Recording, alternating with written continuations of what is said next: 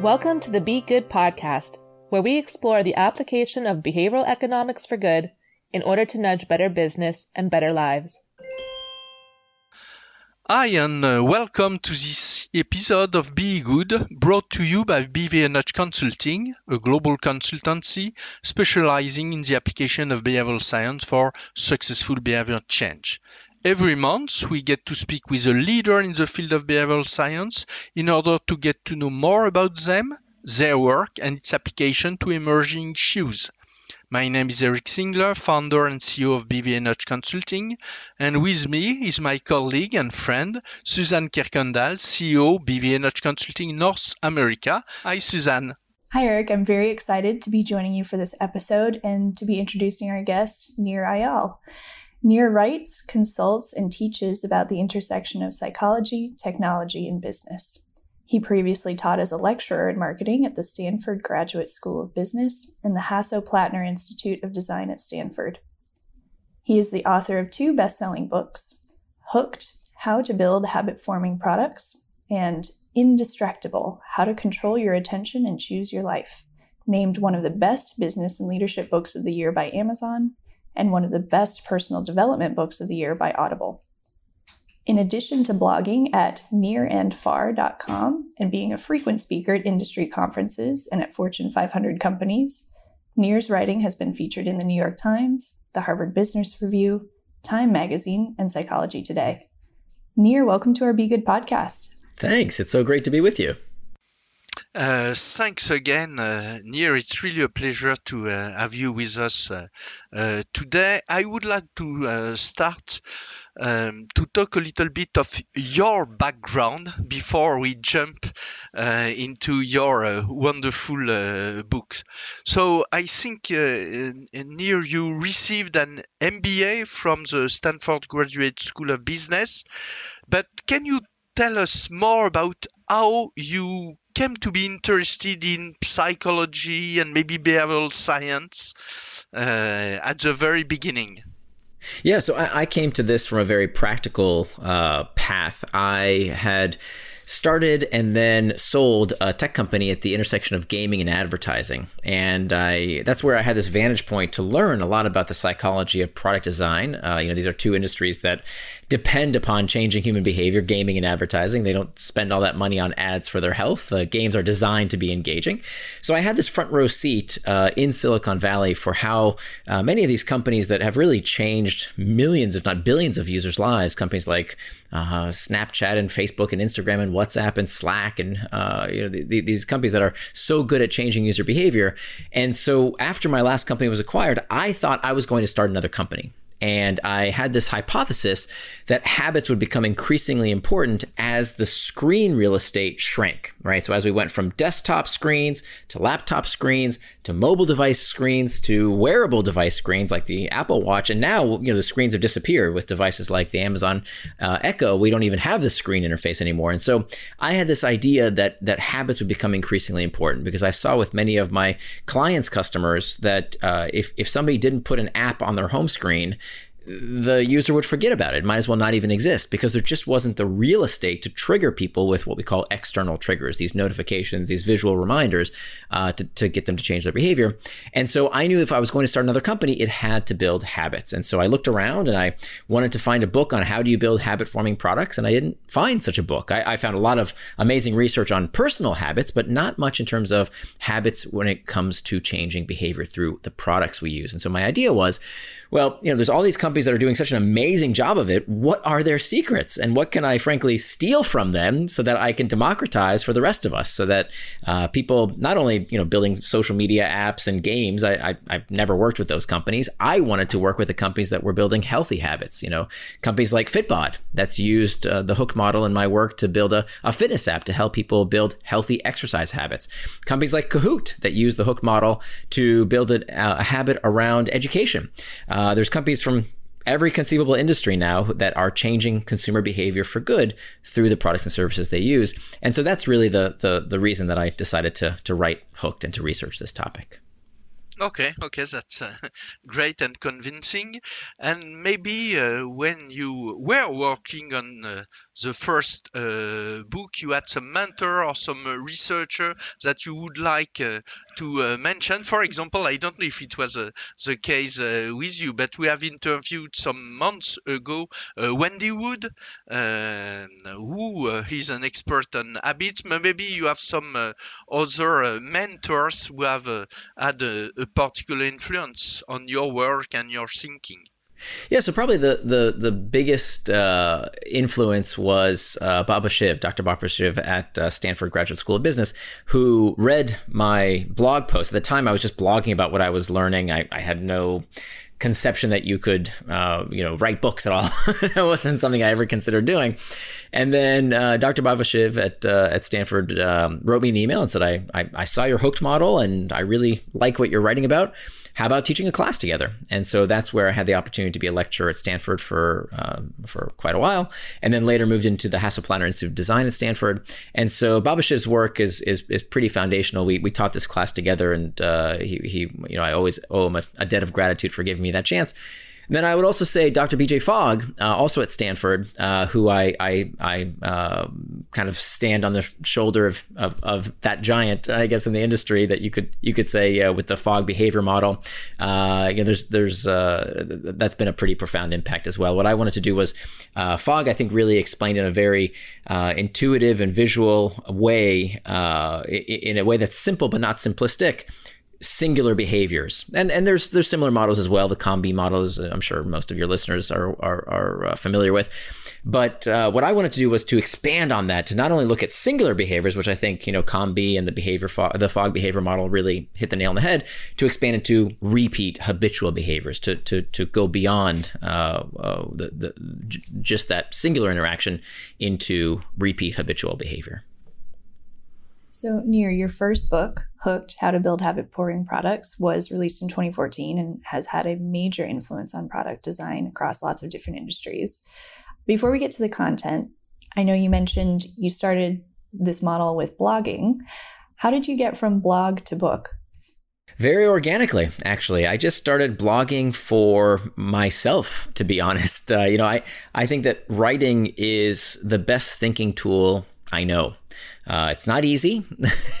I had a horrible writing session today that just wasn't flowing out, and sometimes that happens. But uh, when you put in the consistent effort, you know, one of my life mantras now after writing Indistractable, my second book, is consistency over intensity. That if you just do a behavior consistently, you're you're going to to to uh, deepen your knowledge and hopefully share that with other folks. So what I did was just consistently blog. I just wrote an article uh, consistently, and after two years of blogging on a topic that very few people were were uh, dedicating their their time and attention to, turns out you can kind of become an expert, and especially if no one else is really doing it. And at the time, you know, this was back in 2012, nobody was really looking to uh, habit forming product design, and so I kind of had the opportunity to to carve out a little niche. And uh, I started getting emails from people saying, "Hey, we, you know, we I like your blog posts. I want to share them with my team, but where's where's something I can give them? I, I can't print out, you know, hundreds of articles. Where's the book?" I said, "Okay, let me let me take a few months and I'll put together a book and I'll, I'll take my articles and you know maybe there'll be 20, 30 pages that I can give you for free in a PDF." Well, once I started uh, putting two two years of blog posts together, uh, it wasn't a 20 page book. It was a 300 page book. and so uh, that became what I published uh, as Hooked. And I originally self published. I just put it on KDP, Kindle Direct Publishing, and just hit print. And, you know, it was up for sale on Amazon. And then it started getting reviews. And once it hit 100 five star reviews, I started getting calls from agents and publishers. And I, I found a fantastic agent who then sold the book to uh, Penguin. And um, here we are. That was how the first book got published. So, congrats, Nir. It was a, a nice uh, journey, I would say. Uh, now we would like to go into the detail of uh, uh your book and the hook model you mentioned uh, several uh, times. Before we go in the different four steps of the hook model, could you tell us more about the fundamental objective of the hook model? Sure. So the hook model is a design pattern to connect the user's problem with your product with enough frequency to form a habit. And so the idea here is that we can change users' lives for good. We can build these healthy habits by designing a user experience that causes them to go from needing external triggers. External triggers are all the pings, dings, and rings in our outside environment to eventually creating an association with what's called an internal trigger. An internal trigger is an uncomfortable emotional state that we seek to escape from. So, one of the fundamental things we need to understand about habits, uh, about all human behavior for that uh, for that matter, is that all behaviors, especially when it comes to the products and services we use, we use every product and service for only one reason and one reason only, and that one reason is to modulate our mood to feel something different. And so if you can become the product or service that people turn to out of habit, a habit is defined as, a, as an impulse to do a behavior with little or no conscious thought. If you can be that product or service, then you're in an incredibly uh, valuable position, right? If you can be the thing that people turn to with little or no conscious thought throughout their day to hopefully improve their lives and, ma- and make their, their lives better through these the use of these habitual products, not only can you benefit the the end user, but you're in a very good place from a business standpoint because habits are a huge competitive advantage. Uh, think about Google, right? When I do talks in front of an audience, sometimes I'll demonstrate the power of habits by asking people in the room to raise their hands if they've searched with Google in the past 24 hours. And typically you'll get almost every hand in the room. Then I say, who has searched with Bing, the number two search engine in the world? Who's searched with, with, with Bing in the past 24 hours? Maybe I'll get a former Microsoft employee will raise their hand. very, very few people in the room. Why is that? Is it because Google is so much better than Bing? Actually, no. Third party studies have found that when you look at the search results head to head, side by side, and you strip out the branding, it's a 50 50 preference split, meaning people can't tell the difference between the end product. So, what's going on? Why does Google have 90% search engine market share? It's because they have a habit, right? They have a monopoly of the mind. It's the first to mind solution we turn to with little or no conscious thought. They have built that habit. And what happens when you build a habit with a consumer is they don't even give the competition a chance. They don't even look to say, oh, I wonder who has the best search engine. We just Google it with little or no conscious thought.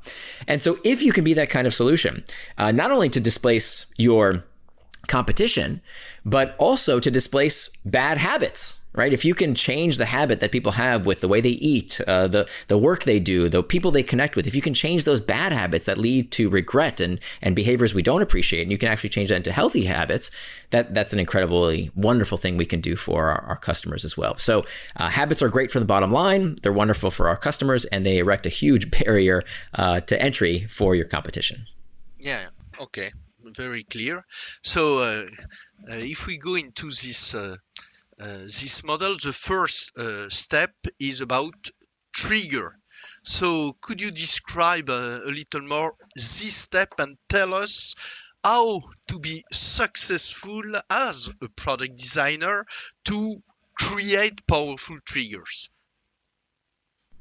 Right. So we have these two kinds of triggers. We have the external triggers. As I mentioned, these are all the things in our outside environment that tell us what to do next. It can be a ping, a ding, a ring, anything in the outside environment that gives us some piece of information for what to do. Uh, play this, buy now, click here, anything that tells you what to do. Now, those are important, but the ultimate goal of a habit forming product is to not need those external triggers. Imagine what would happen if your product was used not because you sent some piece of annoying advertising or spammy messaging, but because people used your product because they wanted to, not because they had to. Just the same way that we, you know, check Instagram or our email, uh, we're not re- often even conscious of why we're checking our phones. The average smartphone user checks their home screen 150 times per day. So very, very high habit forming potential. And the vast majority of time we know know that studies find 90% of the time we check our phones, it's not because of an external trigger. We think it's because of an external th- trigger. We think it's because of some beep or buzz or boop. No, 90% of the time it's because of an, a feeling. It's because of an internal trigger. And so the products that we use uh, habitually satisfy that itch that internal trigger. So what this means for product designers is and behavioral designers is that you have to one figure out what is that internal trigger. What is your customer's frequently occurring internal trigger? And the frequency here is incredibly important. We know that there's a precipitous drop off in the likelihood of creating a consumer habit if the behavior does not happen within a week's time or less. So very, very important that there's high frequency. The kind of products that don't need the hook model at all are the kind of products you use, you know, once a year. Of course, they're in trouble because they have to find other competitive advantages. So you need to find something, uh, or you can bolt on a habit forming experience to a product that is not used with sufficient frequency. But you really do want to be in that window of time of uh, of a week's time or less, so that you can attach it to that the fact that every time the user feels a certain way, boom, your product is the solution to that internal trigger. So you're the the, the scratch to the user's itch. Mm-hmm.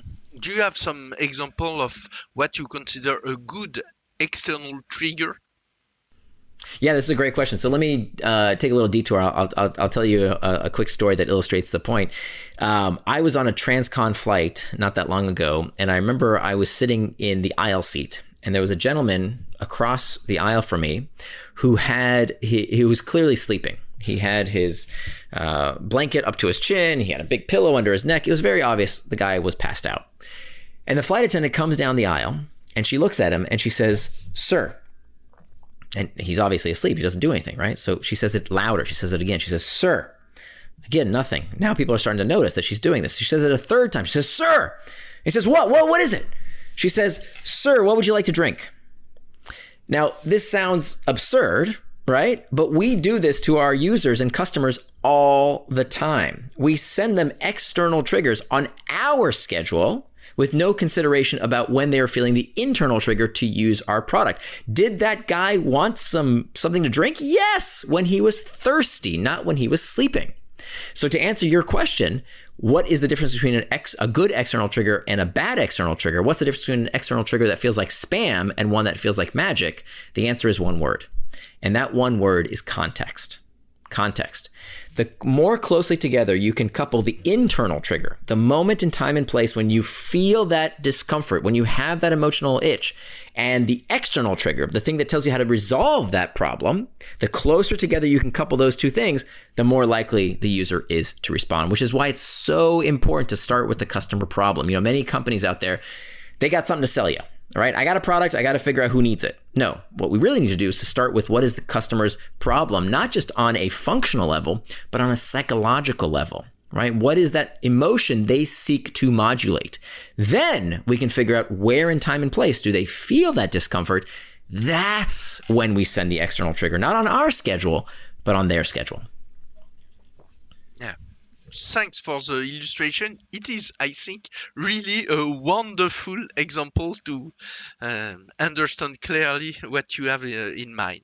So, thanks for this. Uh, second step is action. Again, what do you mean by that and uh, how we could motivate people to take action? Yeah, absolutely. So this next step after we've triggered the user is the action, and this is where the habit is manifested. So uh, the idea here is that the behavior, it's the behavior, uh, the simplest behavior done in anticipation of a reward. The easiest thing the user can do to seek relief from that emotional itch. So it can be a click, a scroll, a feed, a play button, the simplest thing the user can do to get relief from that psychological itch. Now, of course, the, we know, uh, according to Lewin's equation, that, that, that the easier something is to do, the first rule of interaction design, the easier something is to do, the more likely people are to do it. So this is where I, I lean on the work of BJ Fogg with the Fogg behavior model that if we can make sure that the user has sufficient motivation and ability and a clear trigger is present, we're more likely to see that action manifest. So our job as as uh, behavioral designers is to make sure that the user has some level of motivation, and then make sure that the the action is as easy to do to reduce the friction as much as possible for that intended behavior. Mm-hmm. Uh, it reminds me the famous mantra by uh, Richard Thaler, "Make it easy." Uh, to yeah, take absolutely. action. Uh, so that's that's exactly where this fits in. So all the stuff about uh, nudges and sludges and friction, that's exactly where this goes into the hook model, into the action phase. By the way, this is where most of the work around heuristics also go. All of that, all these uh, tips and tricks and techniques that we know around things that will make a behavior more likely to occur. By the way, rationally, or as Dan Ariely says, irrationally, anything that makes that behavior more likely to occur, that's into the action phase. And the final step is investment. And uh, when you talk about investment, it has reminded me uh, also uh, what uh, Dan Ariely called the IKEA effect, meaning putting some effort. Could you uh, explain more this investment step? Sure, but there's one we skipped. We skipped the third phase, which is the variable reward phase. So, uh, so ah, let, let, me sorry, talk about sorry. that. Yes. No, no problem. No yes, problem. Please. Let me talk about that a little bit, and then I'll, I'll get back to the investment phase. So the third step of the hook model after the the action phase is called the variable reward phase, and this is where the hook model is very different from the traditional uh, uh, habit loop that I'm sure everybody's seen before. That's for personal behaviors, but when it comes to product behaviors, what we see time and time again is that we have to have not only a reward, it's not just about scratching the user's itch. And, and when I say reward, it's not something that makes you feel good, but rather something that alleviates the discomfort of wanting. There's an important distinction there. Not only that, it has to be variable it has to have an element of uncertainty, what we call uh, behaviorists call an intermittent reinforcement, which I'm sure you're, you're, familiar with. You know, this is what makes slot machines enticing. This is what makes sports fun to watch. This is what makes books uh, interesting to read. It's what makes the news new, right? The first three letters of, of news, N-E-W. It's about what's new, what's different, what we don't know. And so whether it's scrolling a feed or checking an app or looking at a dashboard, f- fundamentally every habit forming product has some element of variability. And I break down these three types of variable rewards as rewards of the tribe, rewards of the hunt, and rewards of the self. And what you will see is that every habit forming, online, offline, enterprise, consumer web, you will always find one or more of these three types of variable rewards. Mm-hmm. And you highlight in uh, this uh, uh, variable reward, uh, the dimension variable. Could you elaborate uh, a little on this uh, dimension. Yeah, so this comes from the classic work of B.F. Skinner, the father of operant conditioning. Uh, he did these famous experiments where he took a pigeon, starved the pigeon. This is important to know. Many people don't realize this, but when Skinner did these experiments, he didn't just get the pigeon to respond at any occasion. The pigeon had to have that internal trigger of hunger. Why do I mention this? Because with us building products and services, this isn't hijacking people's brains. This isn't addiction. This isn't uh, getting people to do things they don't want to do. There has to be a fundamental itch there. There has to be a need that, that the consumer want uh, has before they'll uh, respond to this behavior. So if you don't if you don't scratch that itch, if you don't give the user what they came for, they're going to churn out. They're not going to keep using your product. So back to Skinner, he had these pigeons. As long as they had the internal trigger of hunger, he could give them a little pellet, a, a little disc to peck at. And every time they pecked at the disc, they would receive a little reward. Great. It's called operant conditioning. No big deal. If you have a pet at home, you've probably trained your pets. If you have a kid at home, you probably trained their behavior the same way, all operant conditioning. But then, of course, Skinner had a problem. One day, he walks into the lab and he realizes he doesn't have enough of these food pellets to last him the whole day. So he couldn't afford to give them to the pigeon every time. He could only afford to give it to the pigeon once in a while. And what he found was that if he gave that reward on a variable schedule of reinforcement, the rate of response, the number of times the pigeon pecked at the disc, increased when the reward was given on an intermittent schedule of reinforcement. And so this is what we see not only with pigeons, we see it in human beings, right? When we are, are playing a slot machine, when we're uh, scrolling the news, when we're checking Twitter, all of these experiences. You're listening to my voice right now. Why are you listening to this podcast? You're listening to this podcast because you want to know what I'm going to say next. it's all about uncertainty, and it's not necessarily. You know, sometimes it gets couched as a as a, a, a, a tricky technique or a dark pattern. That's not true. It's it's part of the human condition. In fact, in the book uh, Hooked, I talk about the, the kind of the, a great demonstration of variable rewards and where, why I think we have evolved this uh, this interesting phenomenon of, of, of, responding to variable rewards in this way. That uh, we know that persistence hunters till this very day people who uh, hunt for food, you know, we have this image that cavemen used to have uh, bows and arrows, and they would shoot a bow and arrow from uh, hundreds of yards away, and they would, you know, kill kill an animal. That's not how it works. Actually, you have to get very close to an animal to kill it with a bow, bow and arrow. You, you, you know, today you have new technology, but back then you had to get relatively close. So how could you get close enough to an animal to, to kill it? Well, you would have to run it down. And so we know that persistence hunters today, they run after, you know, in the book, I talk about these hunters in South Africa that run after kudu, this, this large antelope like uh, animal, and they run it until exhaustion. Well, how do they do that? They're constantly tracking what's going to happen next, right? That's what keeps them hunting for the kill is what's going to happen. Is the animal going to break left, right, stop, start? What's going to happen? And it's and human beings, of course, are not the fastest animals, far from it, but we're the most persistent. Right? So no other animal can can run that distance for that long like we can. It's part of the reason we evolved to not have hair like all the other apes. We're, we're pretty hairless apes compared to our, our uh, mammalian uh, ancestors. Uh, and that gives us this advantage of being able to run after a long period of time. But that's on the physical side. On the psychological side, it's this gift of having this penchant for variability, for wanting to know what's going to happen next that keeps us hunting and hunting. Okay, great. So, uh, trigger, uh, action, variable reward, and uh, investment. So, could you tell us more about investment? Sure. So this is again a big difference from uh, the model that you might see for personal uh, habits. This is very specific to product habits. The investment phase is where the user puts something into the product to improve it with use. And in the, the act, increases the likelihood of using the product again in the future. So this is a really big deal. If you look at the history of manufacturing, these cycles to improve a product took a very, very long time. So Henry Ford is famous for saying you can have any color of Model T as long as it's black. Now, why did he say that? Because it was very hard for Henry Ford back then to retool his factory and give you a blue car and you a red car and you a green car. That was really hard work. It took a very long time. Even today, with most physical products, it takes a very, very long time to customize them based on user preferences. Now, that has shortened dramatically for tech products. Specifically, anything that has this, what I call contingent relationship with the user. So, what the investment phase of the hook model does is store value in the product so that it appreciates with use, in contrast to products that depreciate with wear and tear. So, if you think about your couch, your clothing, your car, all of these things lose value with wear and tear.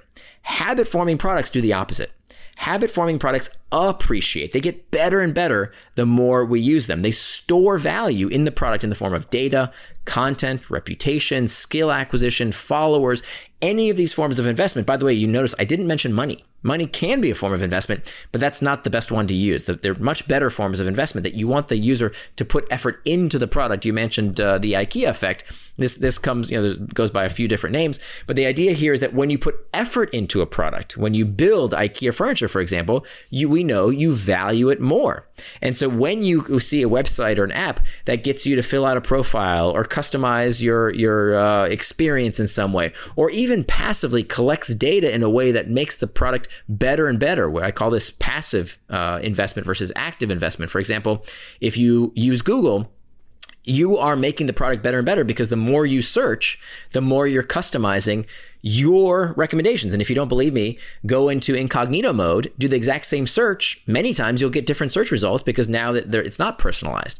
So anywhere where you see these bits of, of work the user does to make the product better and better with use, you are storing value in the product. This, of course, through successive cycles, trigger action, reward, investment. This is how our preferences are shaped, how our tastes are formed, and how these habits take hold. Great. Uh, there is a, an obvious uh, question regarding influence. Uh, because using the hook model you have a lot of influence to encourage new uh, habits.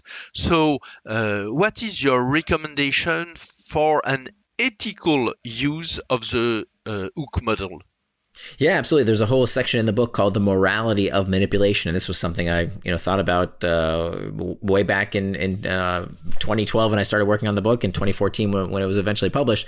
Uh, before the, the the current, I would call it now. I think the pendulum swung the other way. Now we're in kind of a moral panic about these things that people think that uh, technology is hijacking my brain. You hear some people saying, and I think that's that's ridiculous. It's it's uh, hijacking is what they did to us on 9/11. It's not uh, Candy Crush, right? That uh, I, I, can tell you, I, I wrote the book on how these products get you hooked, and I can tell you these techniques are good they're not that good, right? This is not mind control.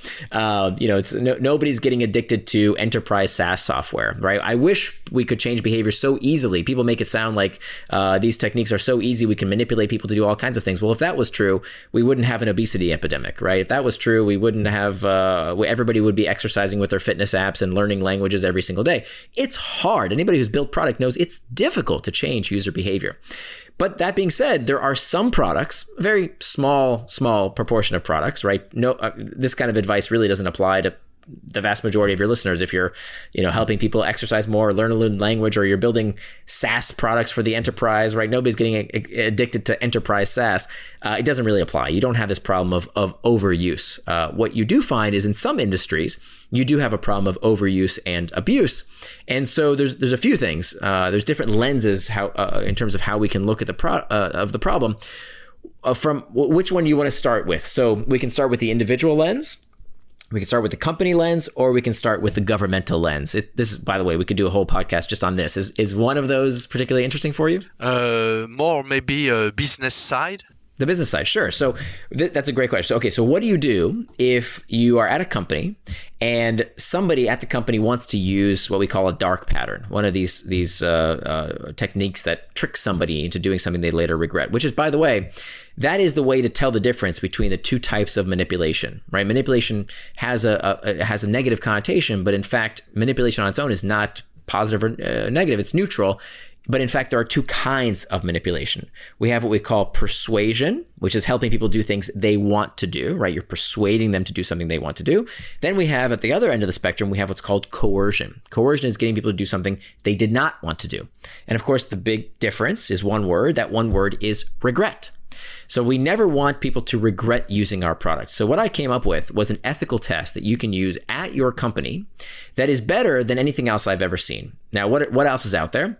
I was searching for what ethical test can people use at their company. And so the first uh, ethical test I found was at Google. That Google used to say, they don't anymore, by the way. The Google motto used to be, don't be evil. That's not their motto anymore, by the way, but it used to be. Don't be evil is not a very good ethical test because what's evil? It's subjective. What's evil to me as the product designer might be different from you, the product user. So I don't think that's a very good test. Then uh, I heard, well, you know, j- disclosure. We just need to tell people everything. Disclose to them what we're doing, and then we'll, we'll, you know, we'll CYA. Well, that's what the lawyers will tell you, but you and I both know nobody reads the terms of service. So that's really disingenuous. I don't think that's in good faith when you put, you know, crazy terms in your contract. To me, that's not a high enough ethical bar. Then somebody told me, well, just use the golden rule. Do unto others as you would have them do unto you, right? That seems like a good ethical bar, but even that's not good enough because who says that we as the designer should be the arbiter of what people want done to them, right? So that's not a good ethical bar. We should actually go above that ethical bar. And that ethical bar is to do unto others as they want done to themselves. Do unto others as they want done to themselves. That's how we apply behavioral design ethically. Well, how do you do that, Nir? Give us the answer, right? how do you practically do that? You run what's called a regret test. What is a regret test? A regret test uses a technique that we've been using for decades in the product design industry and in, usability design. Whenever we want to uh, test a certain design pattern, what do we do? We mock it up. We bring in a few customers before we go live to production. We bring in a few potential users. We sit them down. We show them the user flow and we see how they respond. So the regret test is when we disclose to a small group of people, it can be even 10 people that we bring into the lab or, a usability test, and we ask them and we tell them everything that is about to happen.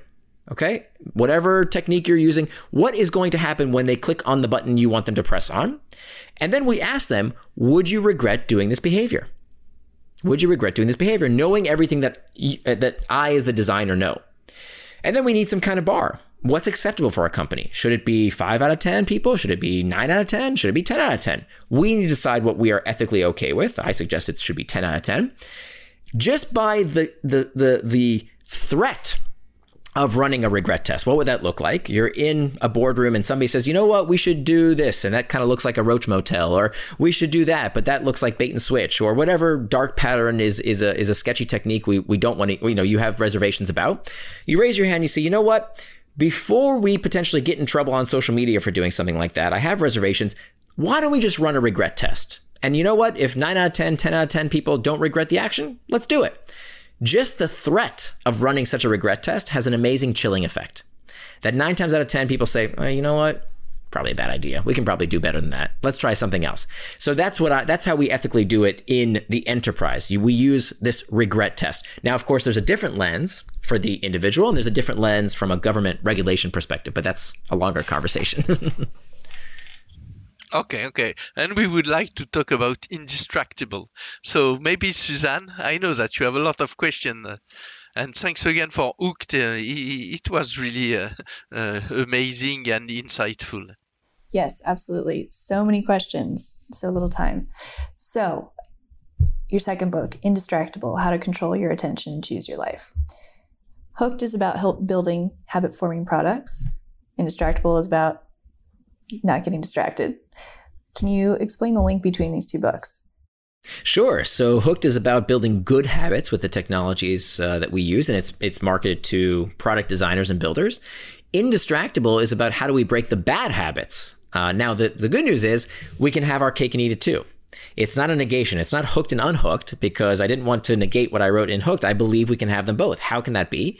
Well, we can use the kind of products that help us build good habits in our lives with the Hook model built in, right? As I mentioned a few times now, you know, helping, helping us exercise and eat right and uh, learn new languages, etc. All the amazing things that good habit forming products can do. But we can also break the bad habits to different products. It's not the same products right? We want to form the habits with the exercise app and the app that makes us more productive at work. And we want to break the bad habits around email and social media and uh, watching too much TV and eating too many potato chips and smoking too many cigarettes and drinking too much booze. All the things that we later regret using for one reason or another. How can we avoid distraction? And so Indistractable was written really for me. I told you earlier how I wrote Hooked because I wanted to build habit forming products. I wrote Indistractable because I kept getting distracted. Fair enough. I think pretty much everyone can relate to that, especially in our very digital world these days. So, you know, in your book, you talk about how living the life we want requires not only doing the right things, it also requires that we stop doing the wrong things that take us off track. So, how come if we really want to do the right things, we really want to exercise, eat healthy, learn the language, how does distraction happen and lead us away from our goals? Yeah, this is uh, this is a question for the ages. Literally, I mean, uh, we know that Plato, the Greek philosopher, asked this very same question. He called it akrasia, the tendency to do things against our better interests. So we know that people have been distracted for at least the past twenty five hundred years. Uh, even though we like to think that oh, it's our technology that's distracting us, it's Facebook, it's the news, it's Twitter. In fact, people have always and will always be distracted unless they take steps to prevent distraction. So let, us start with what is distraction. It's, it's a term that I thought I understood, but really when I started looking into the research, I, I didn't really get it. So the best way to understand what distraction is, is to understand what distraction is not. What is the antonym? What is the opposite of distraction? Most people will tell you, obviously, right? The opposite of distraction is focus. I don't want to be distracted. I want to be focused, right? Not exactly. If you look at the origin of the word, the opposite of distraction is not focus. The opposite of distraction is traction. Traction and distraction. Both words come from the same Latin root, trahare, which means to pull, and they both end in the same six letters, A C T I O N, that spells action, reminding us that distraction is not something that happens to us, it is an action we ourselves take. So, traction, by definition, is any action that pulls you towards what you said you were going to do. Things that move you closer to your values, help you become the kind of person you want to become. Those are acts of traction. The opposite of traction, distraction, is any action that pulls you away from your goals, away from your values, away from becoming the kind of person you want to become. The difference between traction and distraction is intent. Okay, as Dorothy Parker said, the time you plan to waste is not wasted time. So when I was researching how can I become indistractable? I, you know, I wanted this ability. I, I, I realized that, you know, the, the problem that, that I had and most of us have is not that we don't know what to do. We, we all know what to do. Who doesn't know that if you want to be in good shape, you have to eat right and exercise?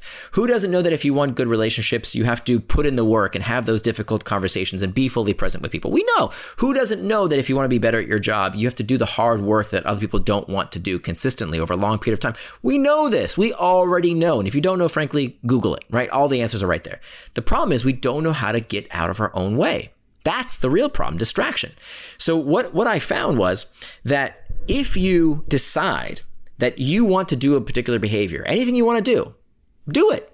Have fun, enjoy it, but do it on your schedule and according to your values. So we need to stop moralizing and medicalizing. This is what I think a lot of other books in this field tell you. Well, stop using your computer, stop using social media, stop using email. This is the kind of advice that only, you know, uh, professors who have tenure will give you you can't the average person can't do that right like we want to keep track of where are our kids and what do i need to do for work we'll get fired if we don't use these devices and there's nothing wrong with it we need to stop moralizing and medicalizing and realizing that if you want to do these behaviors, do it, but do it when you say you will. Now it becomes an act of traction. Conversely, what I found was in my research for five years that it took me to write this book, by the way, because I was so distracted until I figured out these techniques. Today I'm indistractable. But but what I found was that the greatest sources of distraction weren't the usual suspects. It wasn't Facebook and Instagram. That wasn't the source of, dis- of most distractions. The biggest sources of distraction were the things people didn't realize were distracting them. What does that look like? Well, I'll give you what my days used to look like before I, I, I wrote Indistractable. I would come into work, I would sit down, I would look at my to do list. By the way, we can talk about why using to do lists is one of the worst things you can do for your personal productivity. We can talk about that in a minute. I would look at my to do list and I'd see at the top of the to do list that big important project that I've been delaying, that I've been procrastinating, and I would say, okay, I'm not going to delay anymore. I'm not going to procrastinate. Here I go. I'm going to get started right now. That's what I said I'm going to do. I'm going to get started. Nothing's in my way. I'm not going to get distracted.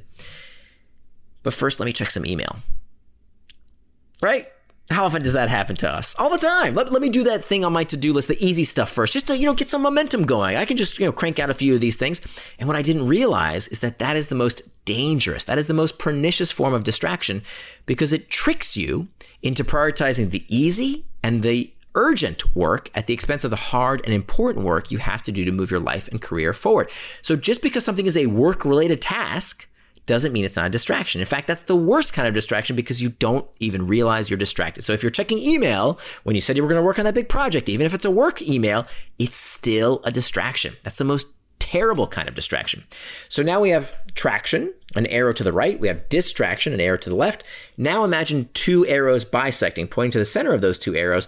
These represent our triggers, back to what we talked about in Hooked. Here they are again external triggers and internal triggers. So external triggers again are these things in our outside environment. But what we find in studies that only 10% of the time we get distracted is it because of an external triggers. Uh, the other 90% are because of these internal triggers. So that becomes our first step to becoming indistractable. So the indistractable model starts with step number one, master the internal triggers. If we don't understand why we get distracted, that the ultimate source of distraction by and large, 90% of the time, is an uncomfortable emotional state, we'll always get distracted by something, just as Plato did 2,500 years ago. If we don't understand that it's discomfort, whether it's too much news, too much booze, too much football, too much Facebook, we are always going to get distracted unless we deal with the discomfort the internal trigger, the loneliness, the boredom, the uncertainty, the uh, fearfulness, the stress, the anxiety. If we don't know what to do in response to that distract that those internal triggers, we're always going to get distracted from something or another. So that's step number one: master the internal triggers, or they will become your master. Step number two: back to traction. How, the, the the rule here is making time for traction by turning our values into time. Step number three is hacking back those external triggers. Even though they only account for 10% of our distractions with our phone, they can be all over the place when it comes to distractions like uh, in the office. You know, we know that surveys find that the number one distraction in the modern workplace is not technology, it's other people right? And especially now that many of us work from home, it's still other people. It's our spouse, it's our roommate, it's our kids, it's our pets. All these things can be potential external triggers that lead towards distraction. And then step number four, preventing distraction with pacts. This is where we use what's called a pre commitment device to make sure that when all else fails, we have this firewall against distraction. And it's these four techniques. I'm giving you the 30,000 foot overview here. Of course, we can go into more depth. It's by using these four techniques in concert that anyone can become indistractable. So you mentioned your day at work used to start with a to-do list, but checking email first. What does it look like now that you're indistractable? Yeah. Okay. So let's talk about to do list because I think that's kind of part of the orthodoxy that we all just accepted without actually looking at the research. And when, you know, everything I do is very research based, I, I, I hate these books that, you know, somebody says, Hey, I have an idea and it worked for me, so it'll work for you. Like that, that's very nice. It's anecdotal, but I want to see the study. Okay. I want to see the peer reviewed research. And it turns out that one of the most studied techniques out there, it, literally thousands of peer reviewed studies show that using this simple technique called setting an implementation intention, which is just a fancy way of saying planning out what you're going to do and when you're going to do it, is incredibly effective. In contrast to the to do list. The to do list, the problem with the to do list it, the way most people use it is that whatever thoughts they have uh, of things they need to get done, they put on their to do list. And because to do lists have no constraints, they never need to prioritize. Just add more to it. Okay? There's no limit. Just go on and on and on. Whereas using what's called a time box calendar, saying, look, we all have the same 24 hours in the day, and time boxing every minute of your day with what it is you want to do. Now, you don't have to time box every single little minute, but you can do it in 15 minute. I tend to do it in 20 or uh, 30 minute increments. By knowing what you will do with your time, now you can do something that that to do list can't do, which is you finally can understand what is distraction.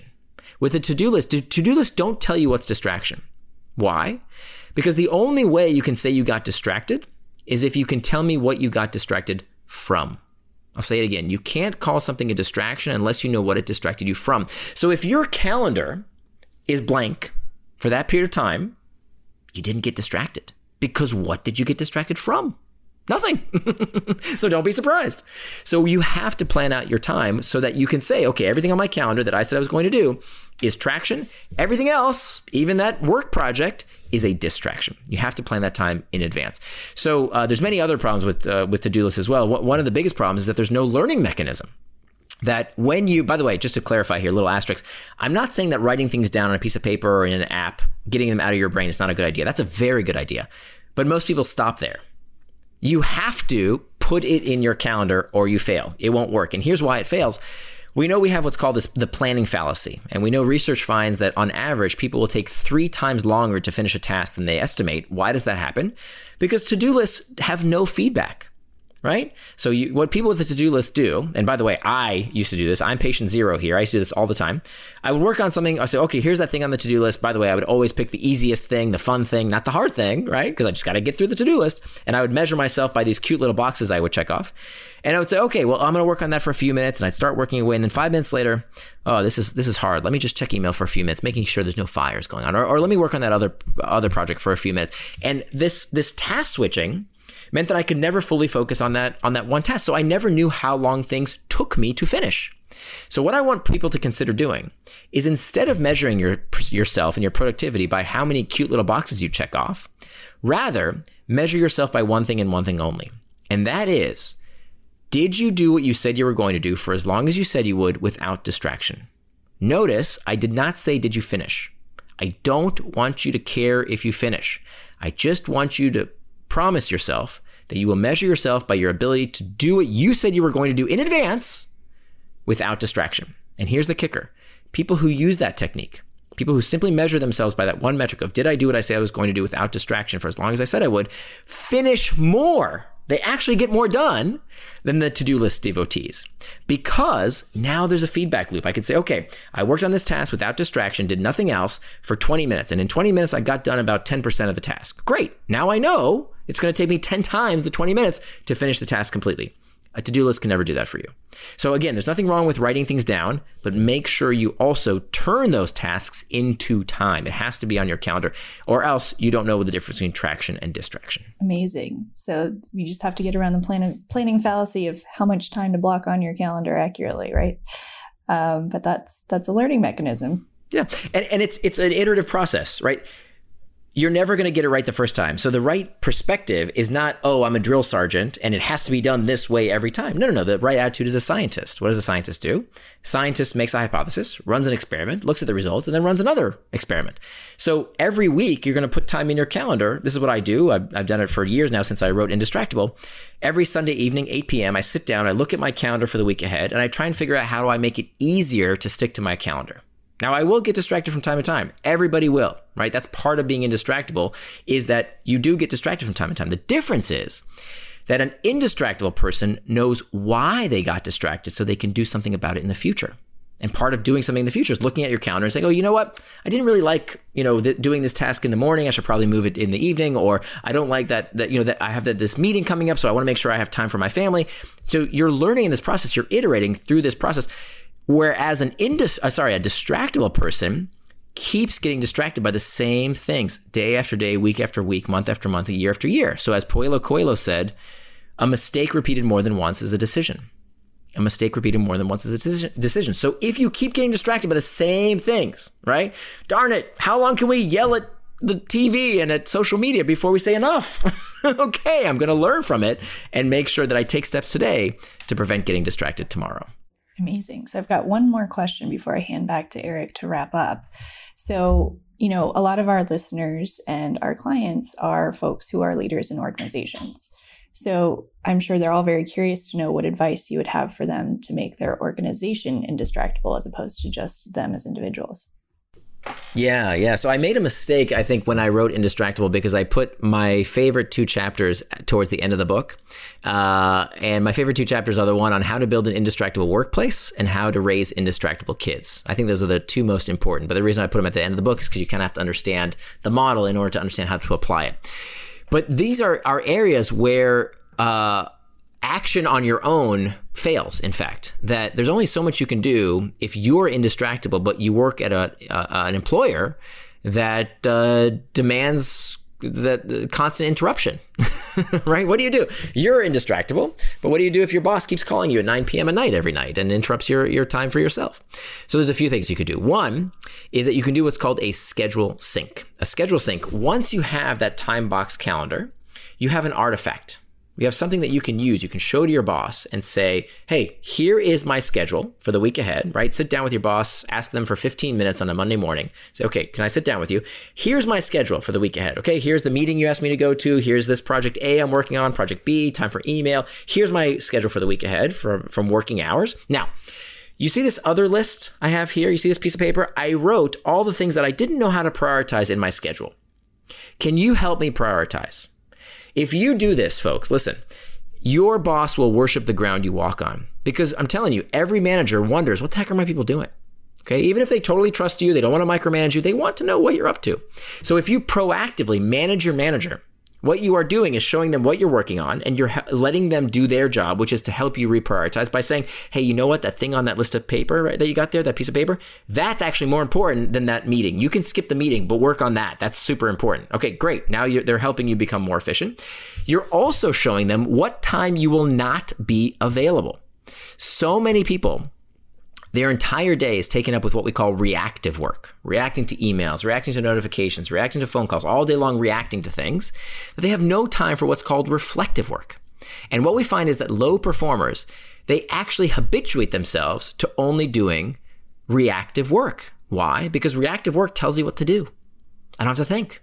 I don't have to prioritize. Just do what's in my inbox. Do what my boss tells me. Uh, do what meeting I need to go to. Just do what's do it right? As opposed to high performers, they make time to reflect.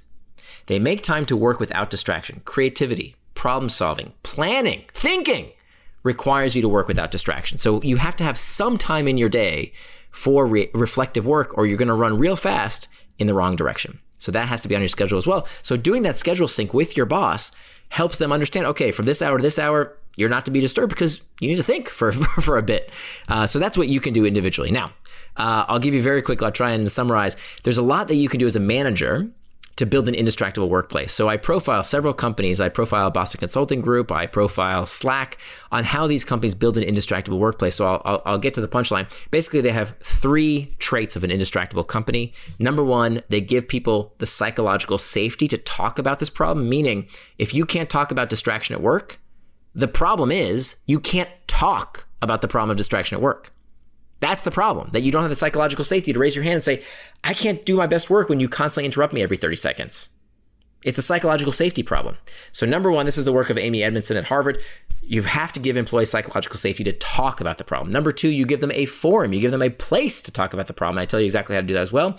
Number three, and the most important trait, is that management exemplifies what it means to be indistractable. You can't get your employees to focus when you're, as the big boss, constantly checking your device, showing everybody how important you are. Okay, it's the same for parents. I see this all the time with parents and come to me and say, "Oh, video games are so distracting and they're hijacking our kids' brains. I can't get my kids to do anything." And as they're telling me this, they're checking Facebook.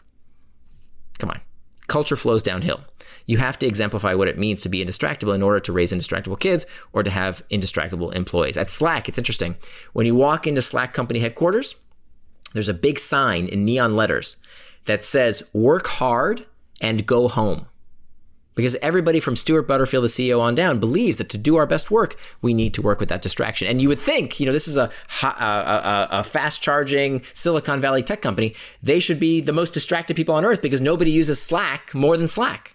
But that's not true. It's not the technology, it's the company culture because distraction at work is a symptom of cultural dysfunction. Oh, that's really uh, very insightful. Nir, unfortunately, we are uh, close to the end of our uh, conversation, so I'd like to say a big thank you. But a final uh, question uh, Do you have specific areas of uh, interest right now? Uh, so it takes me about five years to write a book. So I've uh, the, my problem is, and, and, I always write books based on the problems that I have. Right, I wrote Hooked because I needed to, I wanted to learn how to build habit forming products.